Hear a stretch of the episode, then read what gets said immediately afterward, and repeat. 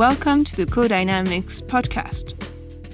Many companies have implemented ways to share decisions among their stakeholders and have something to say about decision making. The spectrum is large, from hierarchies where decisions are made at the very top to total self management. As we are embarking on a journey on frameworks and real life examples of shared decision making with this podcast, I would like to share the following view. Ranking the variations, and thus the state companies, in that spectrum of autonomy is not the point here. There is no such thing as a good or a bad company when it comes to decision making. There are frameworks that benefit from fitting the company's culture rather than models to be implemented. There are experiences and adventures rather than clear cut plans. Appreciating those experiences and taking lessons for your own leadership is the point. In this episode, I will share the benefits of an approach that welcomes relevant experiences of shared decision making with a suspended judgment. I will also show the powerful outcome for every leader that comes from observing initiatives about decision making in real life companies. I see many benefits in keeping an open mind about autonomy and experimentation. When companies or teams carry out the SWOT exercise, they tend to underestimate the S their strength. I've seen many teams start a strategy from what is not working or what is missing rather than from what they are willing to achieve. Have you ever been in the room when a team starts sharing their accomplishments and acknowledging their strength? You saw the level of energy and the light in their eyes. Such a moment can take a team a long way.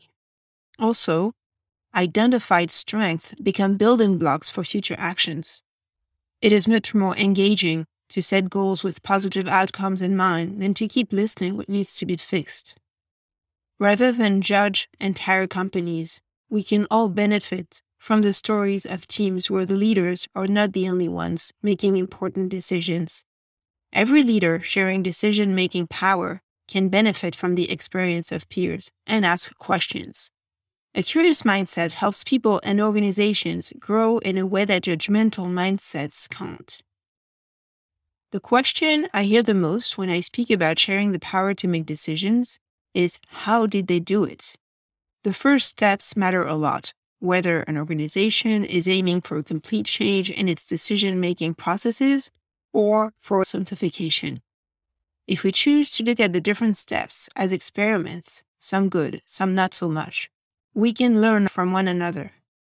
Once we get out of the confrontation mode we can evaluate what works and what doesn't with the intention to do something better. It is far more fun than to ruin what others did or to show who is the smartest person in the room. It brings more results too. And let's be honest here.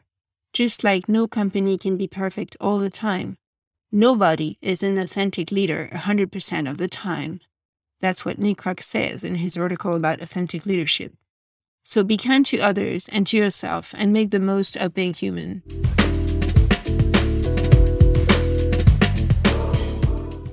I'm arguing that whether you're thinking about simplifying the hierarchy in your organization or trying to improve as a leader, there is something for everyone in the true stories of shared decision making I'm about to tell in this podcast. There is a powerful outcome for every leader in considering governance initiatives around them. In fact, there are seven. By hearing about the way some companies have shared decision making with a wider crowd than most, you will 1. Get an overview of different ways to achieve success.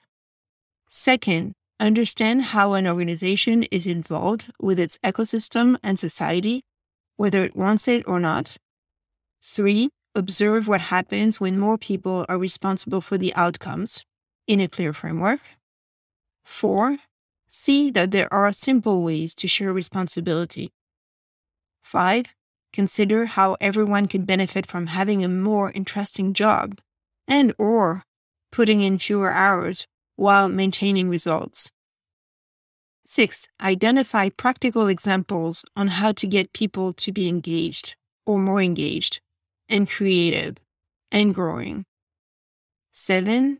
Imagine what it does to make everyone proud. Now you know how sharing success can make it bigger. Share it by experimenting with your teams and your leaders in your own context and at your pace. Share it by speaking about your experience in order to inform everyone's leadership. In the Co-Dynamics podcast, I will share what I think can add value to your leadership and keep an open mind on what success or good company mean. I will do so with 40 plus governance models that I have identified and mapped because they focus on sharing decisions in organizations, and with hundreds of real life examples I have been gathering over the years. Now, before we finish, a few questions for you. Have you ever been tempted to dismiss a company, a team, a leader, an initiative as not being interesting enough for you to consider? How did you revise that position? And more importantly, what did you end up learning when looking at that leader, company, team, initiative in a different way? Thanks for listening.